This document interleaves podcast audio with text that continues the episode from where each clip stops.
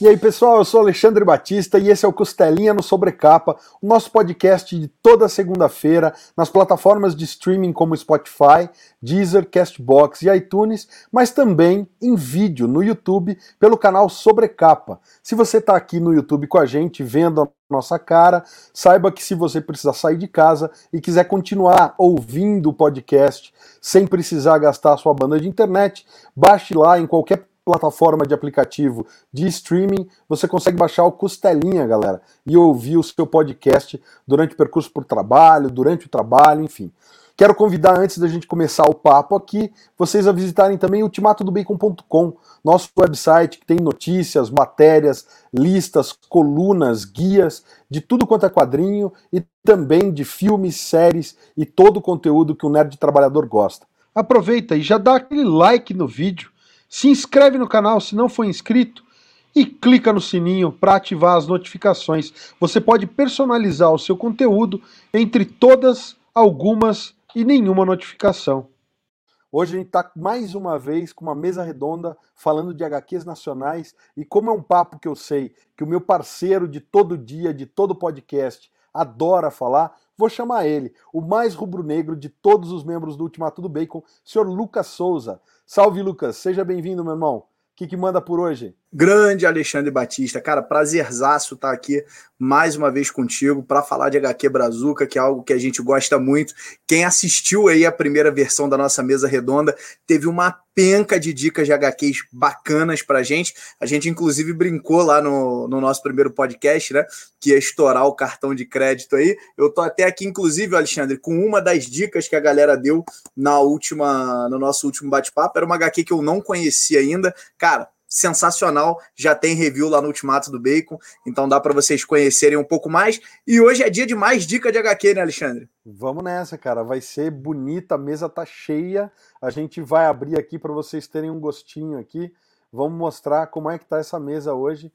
Boa noite, pessoal, bom dia para quem tiver aí, eu tô dando um salve para todo mundo, e é isso aí, galera, vamos começar as apresentações. Tem gente que ainda não chegou, mas vai chegar ao longo do nosso podcast. Então vamos começar as apresentações. Primeiro eu quero chamar aí o Will. Salve, Will. Boa noite, bom dia, boa tarde. Seja bem-vindo, o espaço é seu. Oh, salve aí, Alexandre, Lucas, todo mundo aí que está na mesa, revendo é, conhecidos. É um prazerzaço estar aqui sempre, participando aqui quando eu sou convidado, e eu agradeço demais. Então, é isso, vamos bater papo, né? Eu sou o Will, é, sou ilustrador, design gráfico, quadrinista, publico aí há uns dezessete anos quadrinhos. É, meu personagem mais conhecido é o Demetrius Dante, né? Porque eu tenho um carinho muito grande no trabalho.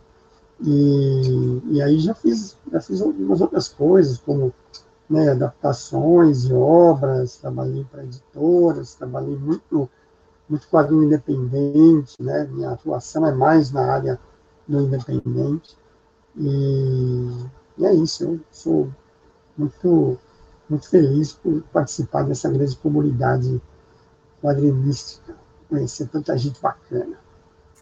Grande Will, prazer ter você aqui mais uma vez, muito obrigado aí por estar com a gente de novo. Queria chamar agora o nosso amigo e editor, Lucas Pimenta, da Trem Fantasma. Lucas, muito bem-vindo. Fala, galera, é uma, um grande prazer estar aqui com vocês, né, mais uma vez, revendo amigos queridos e conhecendo gente nova também, para falar de quadrinho, né, falar de quadrinho nacional. Né, nós temos quadrinhos e temos bons quadrinhos, então é, é bacana estar aqui para falar com vocês sobre isso. Eu sou professor e atuo aí nas áreas de humanas e editor de quadrinhos aí, um dos, né, na Trem Fantasma. E estamos começando aí nosso trabalho, o primeiro lançamento já está chegando na mão da galera, que é o Mojico e o Sangue Gel, e a galera vai poder conhecer aí o nosso trabalho como editor. Mas sou um grande apaixonado por quadrinhos e aceitei essa missão difícil de escolher uma obra, né? Vamos bater esse papo aqui para... para tentar arrancar uma que esteja marcando o dia de hoje. Mas obrigado aí pela oportunidade e prazerzão estar aqui com vocês. Cara, o prazer é nosso. Eu quero aproveitar para quem está em casa e botar aqui na, na nossa tela um papo que a gente teve com o Lucas e com o Marcelo Fontana, falando da Trem Fantasma, a editora que eles montaram aí, que está trazendo. Eu, inclusive, recebi hoje os meus exemplares aqui. Eu vou mostrar rapidinho aqui, para a gente não perder muito tempo. Tá aqui, ó, galera. Ainda não tá nem fora do plastiquinho. Vocês estão vendo pelo reflexo que as minhas, as minhas ainda estão até embaladas. Então eu quero aproveitar, já que a gente falou da Trem Fantasma, clica aí no, no, no papo que a gente teve com eles para saber mais, mas eu vou aproveitar e chamar também o Marcelo Fontana, que além de ser um dos sócios lá da Trem Fantasma, ele é autor do Never Die Club, de Trovões no Rio Negro e muitas outras obras, então vou deixar o próprio falar um pouquinho do, do material dele. Marcelo, seja bem-vindo mais uma vez, obrigado por estar hoje aqui com a gente, o espaço é seu. Obrigado, Alexandre, obrigado, Lucas, é, todo o pessoal aí, trazer, rever aí alguns amigos, Will, que a gente sempre se encontra lá na, na Comic Con, no F I C, mas tem algum tempo que a gente não se vê, né? Meu sócio no Trem Fantasma, Lucas Pimenta. Então, o Alexandre falou, meu nome é Marcelo Fontana, é, eu sou quadrinista, sou roteirista, história de quadrinhos, publico há aproximadamente quinze anos, que a gente está no, nos quadrinhos independentes, Never Die Club, São Jorge da Mata Escura, é, Trovões no Rio Negro, é, e agora a gente está com uma nova empreitada, que é a, a editora Trem Fantasma, né? Com o Lucas, o Liro, o Sérgio também, o Guido. É, e hoje agradecer o convite para vir aqui falar do que a gente mais gosta, que é quadrinhos e, mais ainda, quadrinho nacional, né? Então, estamos aí, espero que a gente dê algumas boas dicas aí pro pessoal e também receber boas dicas do, do restante dos convidados. Maravilha, brigadão, Marcelo, mais uma vez por estar aqui com a gente. Eu queria agora ter a honra de chamar a Thaís Ometo, que além de editora é agente literária. Thaís, muito bem-vindo ao nosso bate-papo. Oi, gente, tudo bom? Eu falei que, que para mim é uma honra estar tá, tá entre vocês todos que são fãs e, e quadrinistas que eu já conheço de longa data, já li muito, e alguns novos também quadrinistas assim, que a gente vai conhecendo. É, eu, traba- eu trabalho com livro já há mais de vinte anos, e há um tempo atrás saí das editoras e resolvi montar um negócio um pouco diferente para começar a publicar coisas que eu gostasse, gente que eu gostasse, literatura, quadrinhos. Então eu vim mais hoje assim falar isso e talvez aprender mais do que falar com vocês aqui. E agradecer muito, né, o Alexandre, que é um parceirão de longa data, e o Lucas também, viu? Obrigada, gente. Quero aproveitar o nosso papo com a Thaís, tá só no Costelinha, galera, a gente naquela época ainda não fazia a versão em vídeo, então tá aí, eu não sei se o YouTube deixa colocar o link aqui na, no vídeo, mas se não tiver, tá na descrição aqui embaixo, tá nos, nas plataformas de streaming, a gente fala sobre é, mercado editorial como um todo, como fazer uma agá quê, como você produz um material desse nível com a Thaís, é um papo muito bacana mesmo que a gente recomenda. Agora eu quero aproveitar e chamar o senhor Leandro Robles, um cara de quem eu sou fã desde a época que a gente estudava junto, porque eu, a Thaís e o Robles, a gente é tudo turminha lá da F A U, então estamos aqui em três amigos hoje. Roblesito, seja bem-vindo, meu irmão, fale mais da Escola de Animais, Macaco Albino, da Pingado, porque, meu, eu, você sabe que eu sou teu fã, cara. Seja bem-vindo ao nosso espaço aqui. Muito boa noite a todos, muito obrigado pelo convite, Alecita, você me deixa encabulado com as suas palavras, né? Até lembrando da nossa amizade desde o tempo de faculdade. É, bom, me apresentando um pouco, meu nome é Leandro Robles, eu sou ilustrador, quadrinista e artista de animação também, aqui de São Paulo. É, eu tenho um, sou sócio de um estúdio chamado Estúdio Pingado, com dois sócios. Uh, sou professor da Quanta Academia de Artes, que é uma escola aqui de São Paulo, dou aula de desenho e animação lá. E falando um pouco sobre minha vida nos quadrinhos, né? Eu comecei a fazer quadrinhos na faculdade, você, Ale, presenciou isso, né? Na época, no Núcleo de Quadrinhos da Faculdade, Revista Cogumelo. Nessa época eu criei um universo de tiras, personagens para o público infantil chamado Escola de Animais. Essa sequência de tiras saiu na Folhinha, que é o suplemento infantil da Folha de São Paulo, saiu de dois mil e três a dois mil e nove. Né? Paralelamente a isso, eu fui criando vários outros personagens, entre eles posso destacar o Macaco Albino. O Macaco Albino eu fiz muitas tiras para a internet e lancei de forma independente uh, dois gibis do Macaco Albino, Macaco Albino um e dois.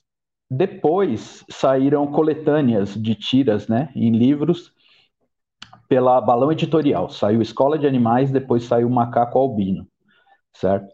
Depois disso também, eu, eu lá no estúdio, a gente resolveu pegar o personagem e mudar de mídia. Então, fui um pouco traidor do movimento aí, fui para animação, falando, pô, esse personagem nos quadrinhos, ele tá legal, vamos fazer curta de animação. E aí a gente fez cinco curtas de animação do Macaco Albino. Estão todos no YouTube, de graça, quem quiser assistir. Ah, inclusive, se puder linkar aí no, no vídeo. E é, fizemos um, outros curtas-metragens, né? Então, é isso. Tô, tô nessa aí, vamos bater papo de quadrinhos.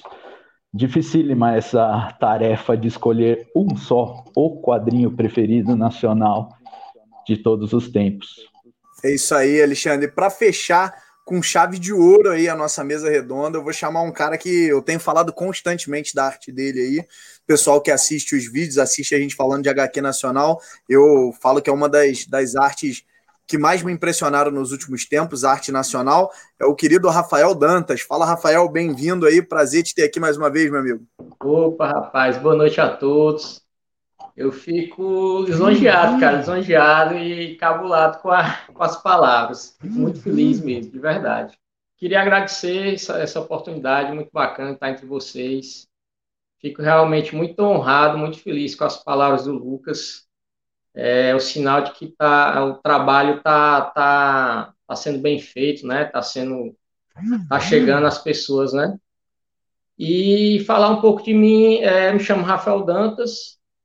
Trabalho com quadrinhos e ilustra- ilustração há cerca de uns quinze anos, por aí.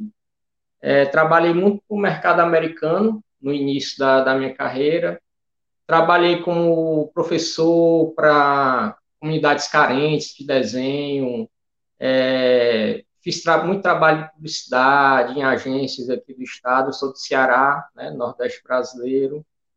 E, atualmente, eu sou mais conhecido como autor de alguns trabalhos nacionais, como Mandacaru Vermelho, é, desenhista do Lâmina Azulada, que foi escrito pelo, pelo meu querido Luiz Carlos Souza, e, atualmente, trabalho com o personagem Fantasma, a criação clássica do Lee Falk, né, para uma editora australiana que publica mensalmente a, as histórias clássicas do, do Fantasma e histórias novas, né? Então é isso. Rafa, seja muito bem-vindo ao nosso espaço mais uma vez, como sempre.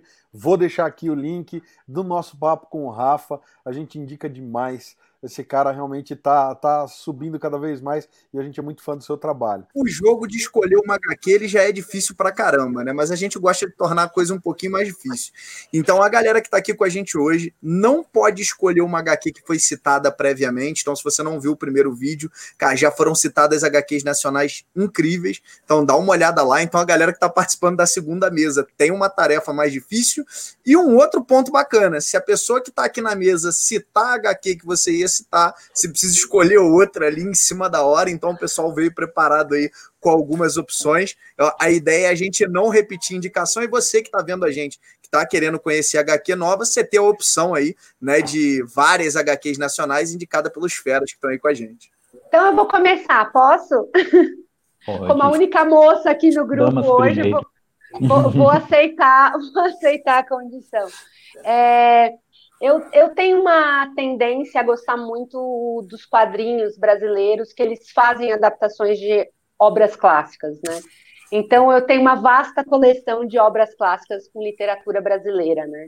Eu, há muito tempo atrás, montei com o Vilachan, que nos deixou no começo, no final do ano passado, assim, para mim foi uma tristeza, que foi um quadrinista com quem eu trabalhei muito, é, em diversas obras, é, mas... Apesar disso, assim, apesar de, de, de ter essa tendência de trazer isso, eu queria muito mostrar é, uma, uma obra que foi essa daqui dos Irmãos Grimm, quadrinho, que é uma adaptação de vários é, quadrinhos das obras do Irmãos Grimm, mas adaptados por vários quadrinistas brasileiros. Eu vou tentar mostrar um pouquinho para vocês, que é uma edição da Desiderata.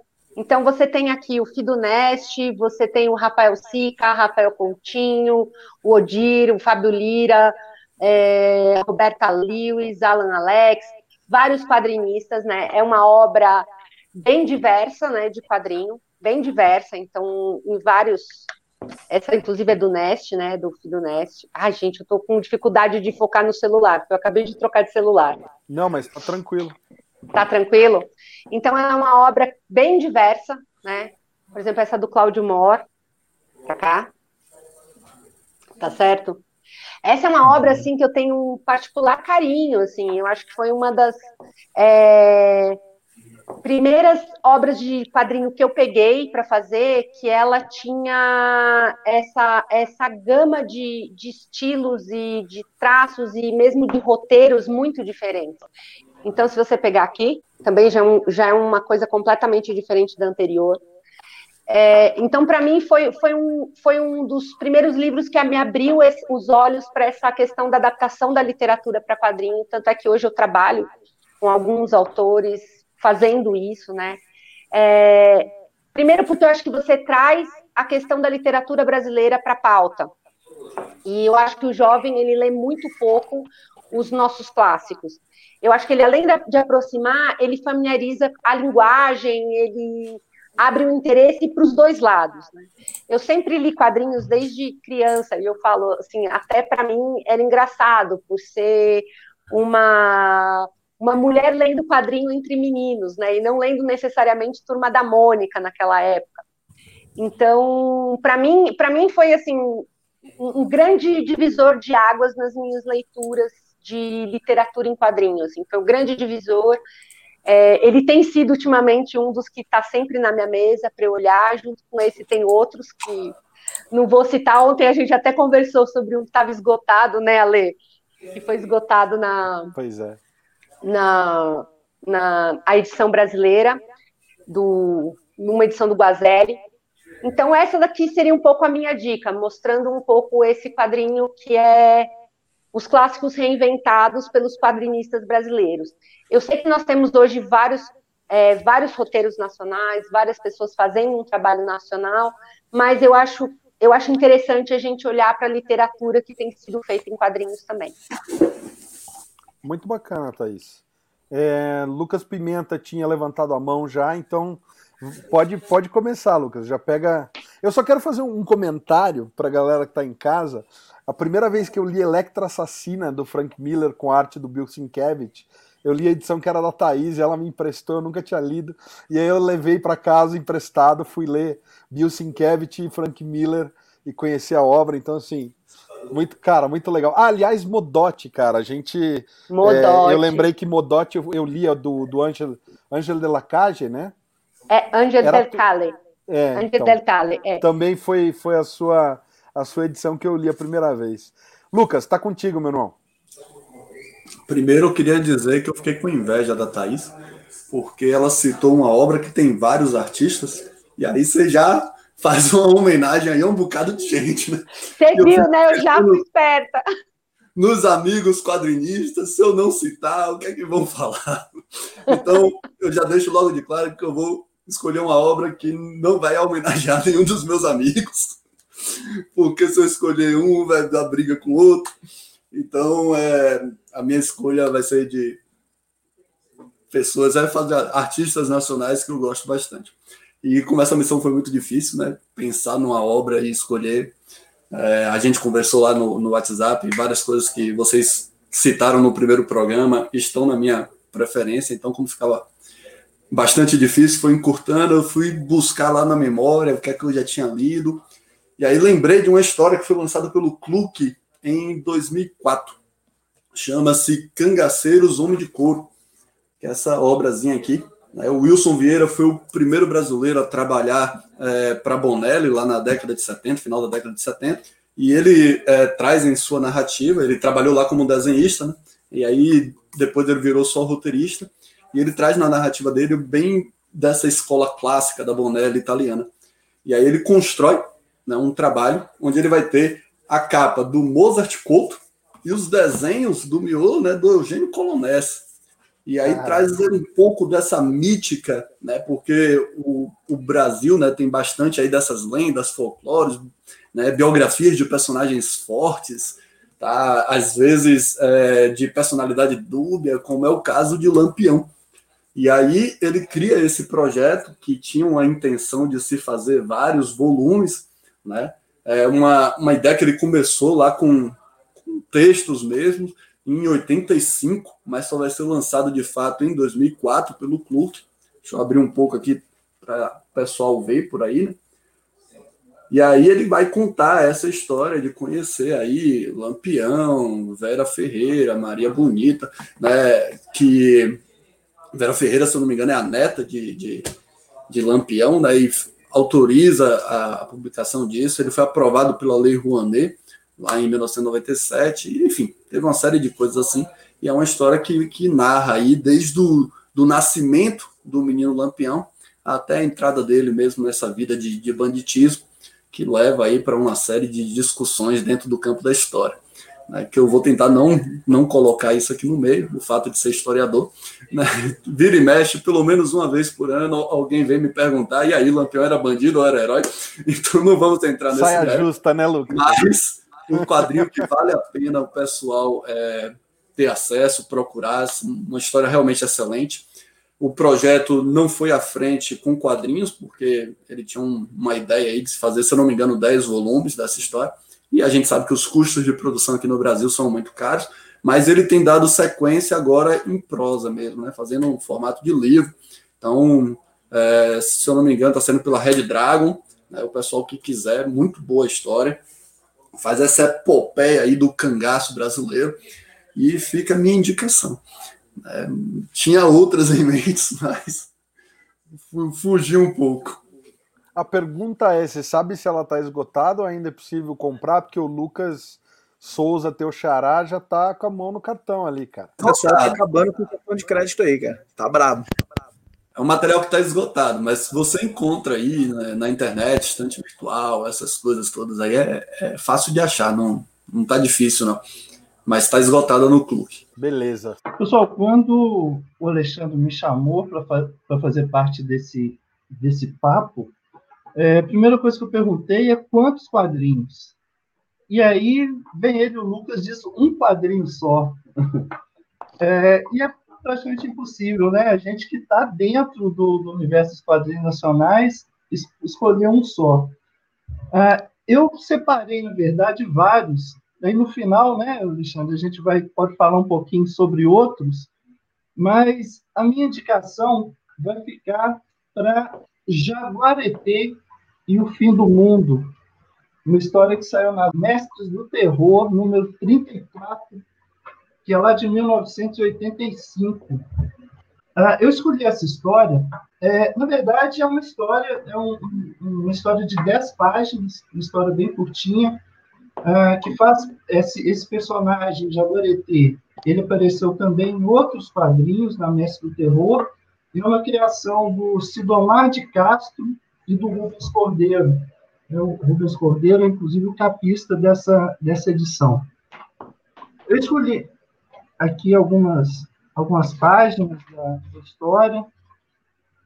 Eu escolhi essa, essa, essa edição pelo seguinte. É, além de ser uma história que me marcou, né, pelo conteúdo dela, o, o, ela cria um, um drama, cria um suspense que, que marca bastante o leitor nessas poucas páginas, mas principalmente por ela fazer parte Dessa, dessas edições da Editora de Arte, que, que publicava Mestres do Terror, Calafrio, que são verdadeiras pérolas, né, tesouros do, do quadrinho nacional, que em grande parte ficam perdidos. Na verdade, na época que saiu, em oitenta e cinco, né, eu já era leitor de quadrinhos em oitenta e cinco, né, a maioria aqui não deve nem ter nascido, mas eu já estava lendo quadrinhos em oitenta e cinco. Tinha ali meus nove anos de idade. Mas é, ali na época eu estava preocupado com os, com os Novos Titãs, com os X-Men, e não lia enquanto esse material estava na banca. Mas depois a gente vai buscando isso em sebo, vai buscando com, com outros colecionadores, e a gente vê que naquela época fez um quadrinho brasileiro com uma qualidade excepcional, uma qualidade que poucas vezes se viu, não só no Brasil, mas também em outras partes do mundo. A gente está vendo agora, inclusive nós da, da Trem Fantasma, para fazer parte disso, de um resgate do quadrinho argentino. Mas o quadrinho brasileiro também tinha uma qualidade equivalente. É, roteiros bem elaborados, é, desenhos com, com grandes mestres, como era o, o Flávio Comin, como é o Mozart Couto, Júlio Shimamoto, Rodolfo Zala, ah, enfim, são muitos nomes que participaram da, daquela época. E aí eu trouxe até um, separei aqui um, um trecho da história. Olha só, a história é o seguinte, não tem, não tem muito spoiler numa história que já tem mais de trinta anos, né? Mas é uma história relativamente simples. O Jaguarete, que é o pajé da tribo, ele vai atrás do Piara, que é um monstro lendário, um monstro marinho da mitologia tupi-guarani, que tem matado ali algum, alguns índios. E aí, quando o, o Jaguarete, né, que é o, o, o herói da história, acha o monstro, o monstro diz o seguinte, que ele está matando os índios por piedade, para evitar que eles vejam o fim do mundo. E aí ele diz que será o fim dos povos, das grandes florestas, dos tupis, tamóios, igês, e todos os outros povos da floresta, e as grandes florestas também desaparecerão, e as árvores se cobrirão de um manto negro, morrerão os animais da água, da terra, e os espíritos da floresta desaparecer, desaparecerão com elas, até mesmo o Tupã perecerá, e assim será nosso fim. Ah, e aí o, o Jaguarete mata o monstro, mas no final, ele quando chega na praia, ele vê as caravelas portuguesas chegando, né, que ali é o, o fim do mundo que está chegando ali para os povos indígenas. Então, essa história, né, deu um, um baque ali, um, um arrepio quando a, quando a gente lê, por isso que eu escolhi essa para representar esses quadrinhos uh, dessa fase, né, essa fase excepcional dos quadrinhos brasileiros, ali do estúdio de arte do Rodolfo Zala, do Eugênio Colonese, enfim. Seria essa a minha indicação. Não é uma história, não é uma agá quê fácil de achar, né? O pessoal estava falando ali que já está separando o cartão de crédito, mas eu acho que, que vale a pena a lembrança, né? A gente falando do que tem de melhor nos quadrinhos nacionais, a gente trazer aí para discussão essa, essa fase da Mestres do Terror, do Calafrio, que eram grandes publicações brasileiras. Muito bacana. Eu quero aproveitar, já que você falou da Mestres do Terror, dá mais uma vez um salve para o Daniel Sachs, né? Que está trazendo aí, a, a, a, ele traz esse legado da Mestres do Terror. Hoje em dia, o Daniel mora aqui em Curitiba e continua editando a, Mestre do, a Mestres do Terror com bênção do Rodolfo Zala. Então, foi é bacana esse esforço, né, editorial dele. E falar, você mencionou o Ipupiara, né? É, ele é o grande antagonista da agá quê Lama, do Marcel Bartolo e do Rodrigo Ramos, então não, não, não tá, não, não tô jogando como uma indicação, eu ainda não dei a minha. O Lucas no primeiro vídeo falou da dele, eu tô guardando a minha, porque eu quero me esquivar disso, mas é uma agá quê que também vale a pena ser conferida, eu gosto bastante dela. Eu queria falar um pouco do meu raciocínio, como é que foi de eu pegar, vai, lembrar tudo que eu li, né, tudo que me influenciou, para ir afunilando, afunilando, afunilando e chegar em uma indicação.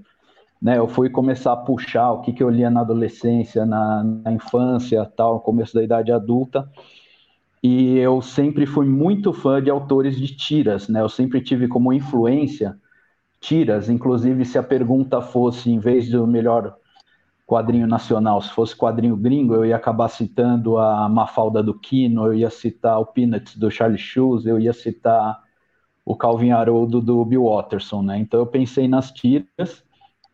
E puxando aqui para o Brasil, é, não teria como não citar é, Angeli, Glauco Laerte, que é o que eu lia, devorava, assim, nos anos oitenta, estava muito efervescente. A revista Chiclete com Banana, nos anos oitenta, é, ela era, sei lá, vendia cem, cento e cinquenta mil exemplares, tinha tiragem de veja, assim, era um fenômeno, todo mundo comprava Chiclete com Banana.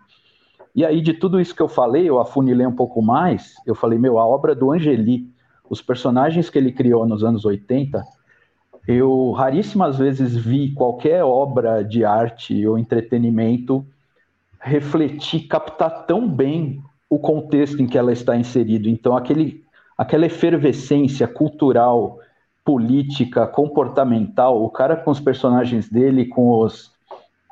com aquelas tiras, aquelas histórias, saiu na Chiclete com Banana, o cara resumiu demais. Então você pega, tinha o personagem sessenta e oito, a efervescência política, tinha é, a, a liberação feminina, sexual, encarnado na Rebordosa, você tinha os escrotinhos chutando tudo assim, né, da, da sociedade.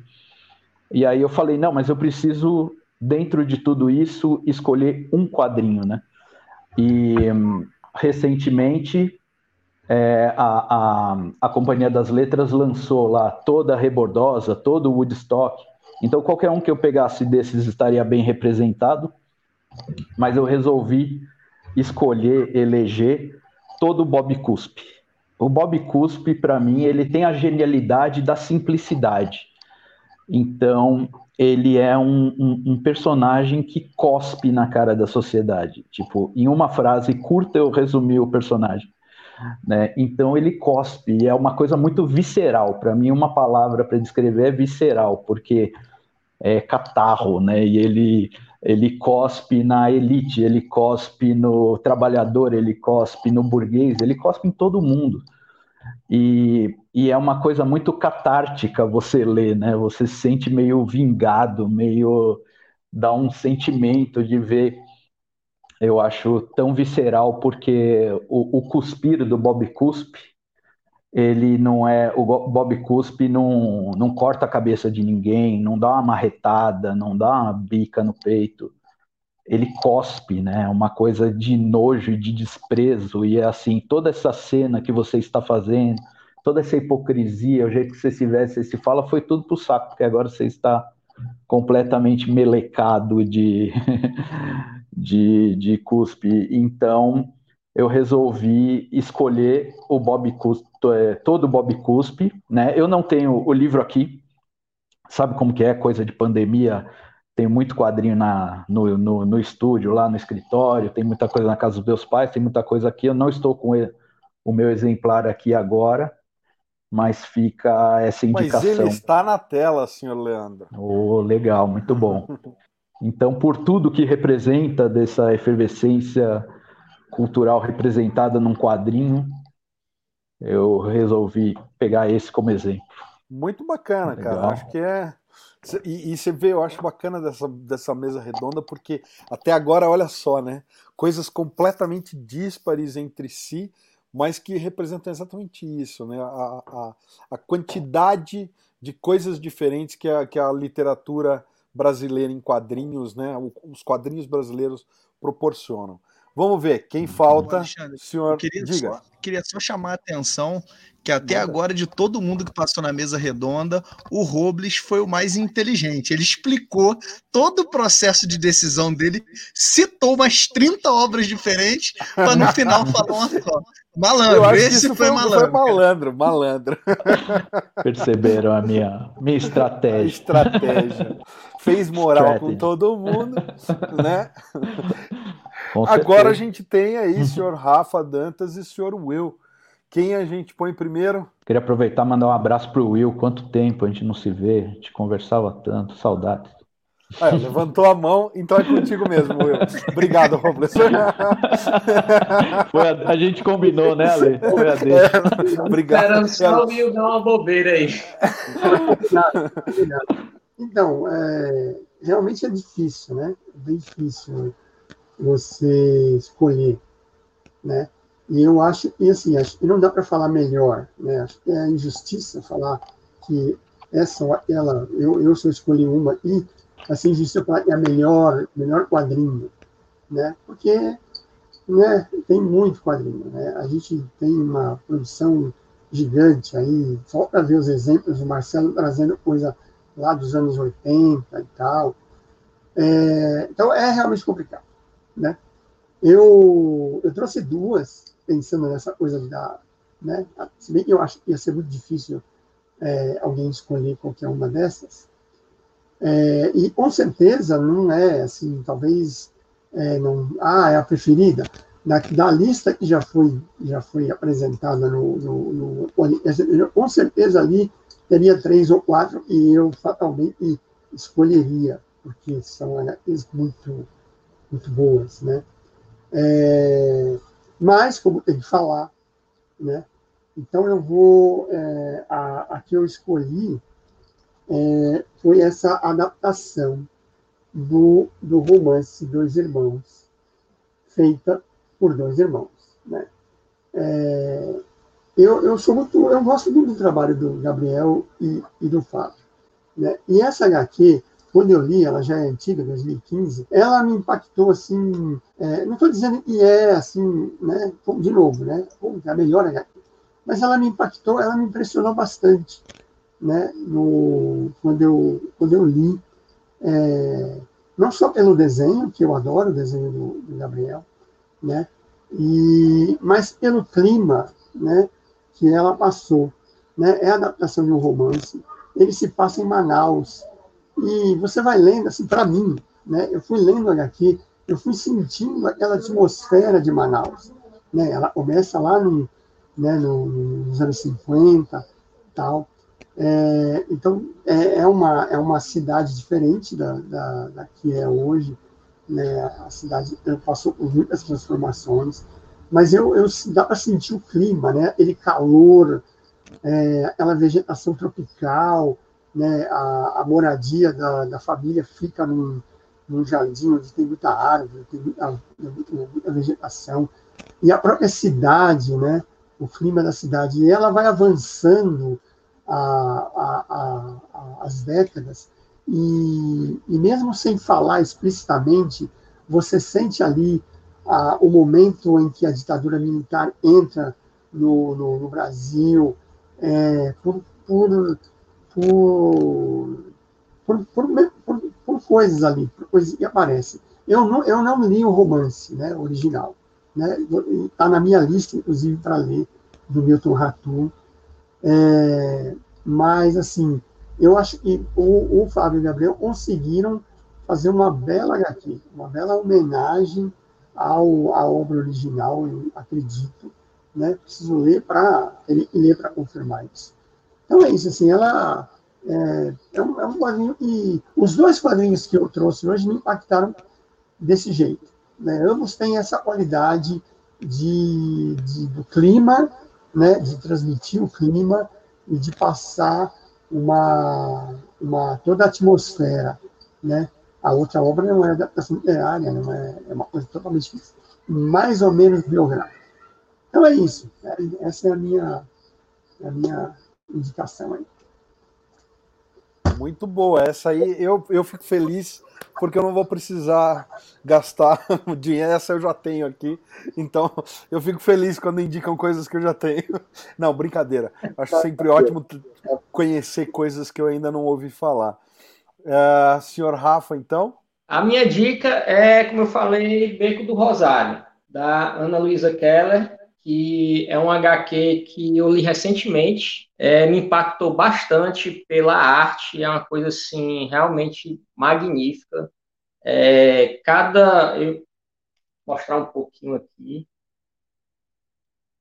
Cada quadrinho, cada cena é uma verdadeira obra de arte. A gente que desenha tem noção de, de, de como é difícil é, a expressão gestual, né? E você vê as cenas que as pessoas estão conversando, estão andando, um simples caminhar na rua, né, que é muito difícil de desenhar, muito difícil de, de reproduzir isso, e ela faz com uma maestria, assim, sensacional, sabe? E sem contar que ele é todo aquarelado, né, então, quer dizer, o trabalho ainda é maior ainda, né? É uma verdadeira aula de desenho de aquarela. O roteiro começa bem cadenciado, bem, bem assim, você é, bem lento, e, a, e é legal que à medida que você, ela vai mostrando os personagens em diferentes épocas. E no começo eu tive até um, um pouco de dificuldade de entender, mas depois você vai captando quando esses personagens se entrelaçam, sabe? É uma leitura tão gostosa que você tem que ler realmente duas vezes para você pegar todas as nuances que tem a história. E o mais interessante que eu achei dela é, como eu estava falando, apesar dela ter um ritmo bem cadenciado, ela não tem, não é uma história de, de aventura, de, de terror, nada disso. É uma, é uma história do dia a dia, né? Mas no, no meio da história as coisas vão se entrelaçando, então vai ficando muito, muito interessante, porque ela vai mostrando o, o, o dia a dia e a vida de pessoas que viveram em Porto Alegre, né, no, no, no início do século, e mostrando a transformação da cidade de Porto Alegre, né? E é, tem, muita, tem muita, muita sutileza, ela mexe com questões de... de, de que a gente tem, né, racismo, machismo, então ela vai mexendo com isso de uma forma assim, muito sutil, mas muito, muito forte, sabe? E como eu li ela recentemente, quando você me convidou, assim, eu não, não, não tive dúvida, sabe? Eu, eu precisava é, falar um pouquinho dessa obra da Ana Luísa, que eu achei sensacional, eu acho que é algo que, que a gente tem que conhecer, principalmente pela a qualidade gráfica do, do desenho da Ana, que já é mais um ponto, né, num, num mercado tão cheio de, de homens aí desenhando, e a Ana tem um, um traço, assim, uma coisa de louco, né, uma coisa assim, para para quem é artista, é algo para se estudar, né. Então, a minha dica é Beco do Rosário. Bacana, legal você falar do, da agá quê da Ana Keller, cara, porque a gente... Eu tenho, a gente tem umas listinhas das pessoas que a gente quer chamar para as próximas mesas. Então, como eu faço os convites? Eu seleciono um, um mix de pessoas que eu acho que vai ser legal numa mesa, e aí eu ponho mais um tanto, porque eu sei que, obviamente, de oito pessoas ali, algumas podem dizer não e tal. Então, eu, em geral, penso em dezesseis pessoas e vou chamando à medida que vão aceitando ou recusando. A gente vai misturando dessas dezesseis. Fechou oito. Eu já deixo essas outras oito para mesa, para a próxima mesa, e daí da lista, da outra lista, a gente chama mais oito. Então eu vou fazendo assim. Então eu tenho uma listona grande de todas as pessoas que a gente quer eventualmente chamar em alguma mesa. E a Ana tá, ela tá na, na cabeceira das próximas listas. Então eu tô para ah, entrar cara, em contato é, com ela justamente para ela vir participar aqui. Vai ser bacana. É uma artista sem igual. Eu tive a oportunidade de conhecê-la, acho que em dois mil e quinze, no F I C. E foi rapidamente, tá? Eu não conheci o trabalho dela e depois disso eu vi algum, alguns trabalhos que ela fez para o mercado europeu e tudo. E agora tive a oportunidade de adquirir, né? E foi a comprovação de que é, é uma mestra realmente, né? Dos quadrinhos nacionais, assim, é... Você tem que ver quadro a quadro para você ter noção do que é cada quadrinho dessa obra aqui. É espetáculo, é espetáculo. É digno, assim, realmente de... do mercado europeu, das grandes obras de, de, de tantos artistas aí, como Jean Giraud, outras pessoas aí que a gente conhece. Eu realmente, pessoalmente, achei uma obra espetacular. Bacana demais. senhor Lucas Souza, é contigo. Grande Alexandre. Cara, eu acho que é agradecer o público que acompanha a gente no Ultimato do Bacon, no Sobrecapa, sempre reclama demais que é difícil conhecer obra brasileira, que é difícil conhecer artista nacional, que tem pouco canal falando sobre isso, que é difícil começar. Então tá aí, galera, essas mesas redondas que a gente tem promovido aqui, sempre com o apoio dessa galera sensacional que, que para o seu tempo para estar aqui com a gente. Na minha visão, é a melhor forma de você começar. Não sou eu que estou indicando as obras para você, não é o Alexandre, não é o time do Ultimato do Bacon, é uma galera fera que trabalha, desenha, edita quadrinho nacional. Então, eu não sei se tem gente melhor para falar de quadrinho nacional do que essa galera que está aí com a gente. Então, se você, como eu, está fazendo a listinha também, eu agradeço, é, espero que você se divirta, porque realmente tem muita coisa boa. A gente aqui que conhece ou tende a conhecer um pouquinho mais pela, pelo nosso trabalho, é, a gente está pegando muita coisa nova. Eu imagino que quem está de fora desse universo vai se divertir demais.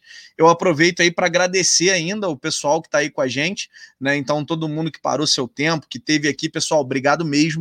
Para a gente é importante demais cada vez a gente levantar essa bandeira, a gente mostrar que tem muita coisa de qualidade no quadrinho nacional e que as pessoas precisam só parar um pouquinho mais para poder conhecer. Então, obrigado a vocês e obrigado a você, Alexandre, meu parceiro de podcast aí, por mais uma mesa redonda.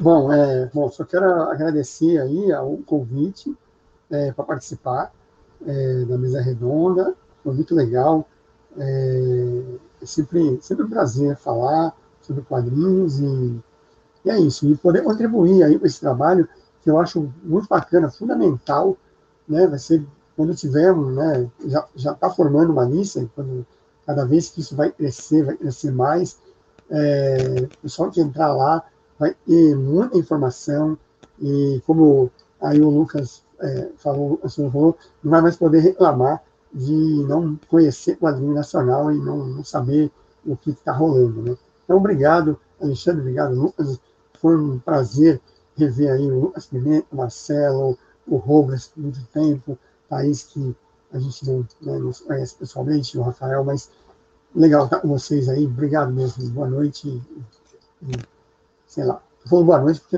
eu tô, agora é de noite, para mim, né? Então, galera, é, agradecer a oportunidade de estar aqui é, falando com vocês, falando para o pessoal aí que curte é, quadrinhos, é sempre bom falar sobre isso.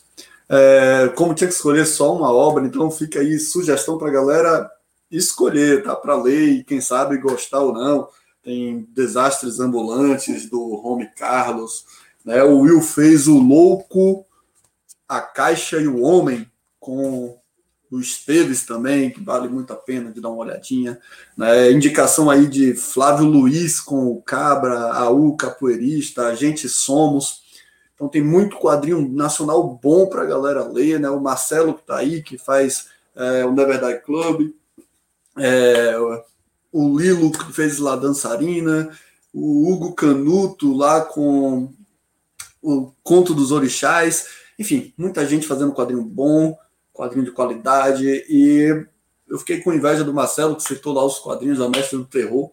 Eu tentei não pegar nada daquela época, assim, que eu falei, vai ser difícil de achar isso, então falar de coisas um pouco mais recentes, mas o Brasil tem um histórico espetacular de produção de quadrinhos. Na, lá na década de oitenta existia inclusive uma mistura ali Brasil e Argentina, né? A gente teve alguns argentinos que vieram para cá também produzir, então tem uma escola bacana, né, que não, não teve uma, talvez uma produção tão grande quanto era a produção da Argentina ali na década de sessenta, mas que produziu muita coisa bacana e que pelo menos ali no, no eixo ali do país, o São Paulo, Rio de Janeiro, teve um grande alcance. E quem tiver oportunidade de correr atrás aí desse material, vale muito a pena. Então o Brasil tem sim excelentes roteiristas, excelentes desenhistas, com uma larga e uma vasta aí produção, e que vale a pena procurar. E também conhecer essa galera nova que está aí, produzindo material bem bacana, certo? É sempre bom falar sobre quadrinhos, falar sobre essa galera, e estar tá aqui com vocês mais uma vez. Obrigado pelo convite, e por estar... Tá com tanta pessoa aí, na hora que a gente começou aqui, que eu vi o Will ali, chega a bater uma saudade de encontrar o Will e trocar papo sobre quadrinhos, aí bateu saudade de F I C, bateu saudade de Comic Con, então essa aproximação aqui é uma forma de diminuir um pouquinho dessa saudade aí, que a gente reencontra pessoas tão queridas e conhece outras. Então, obrigado, galera. Obrigado, então, pelo convite. Ah, como eu falei no início, né, foi difícil escolher uma, acabei escolhendo uma, uma H Q que representa um período da, da, dos quadrinhos brasileiros, representa muito bem esse período, mas eu vou aproveitar esse finalzinho aqui, vou só falar de algumas finalistas aqui que eu, que eu trouxe, né? Então, rapidinho aqui, Sangue Bom, do Carlos Patati, do Solano Lopes, que saiu pela, pela Ópera Gráfica no início dos anos dois mil, É, lembrando que o Solano Lopes é argentino, inclusive desenhista do Eternauta, talvez seja uma das maiores H Qs do mundo de todos os tempos, né? Ele tem essa obra aqui é, retratando a submundo do Rio de Janeiro, o tráfico, enfim, é uma boa recomendação também. E ela ainda vem com o bookplate, uma época que nem era moda bookplate, a Ópera Gráfica já fazia isso.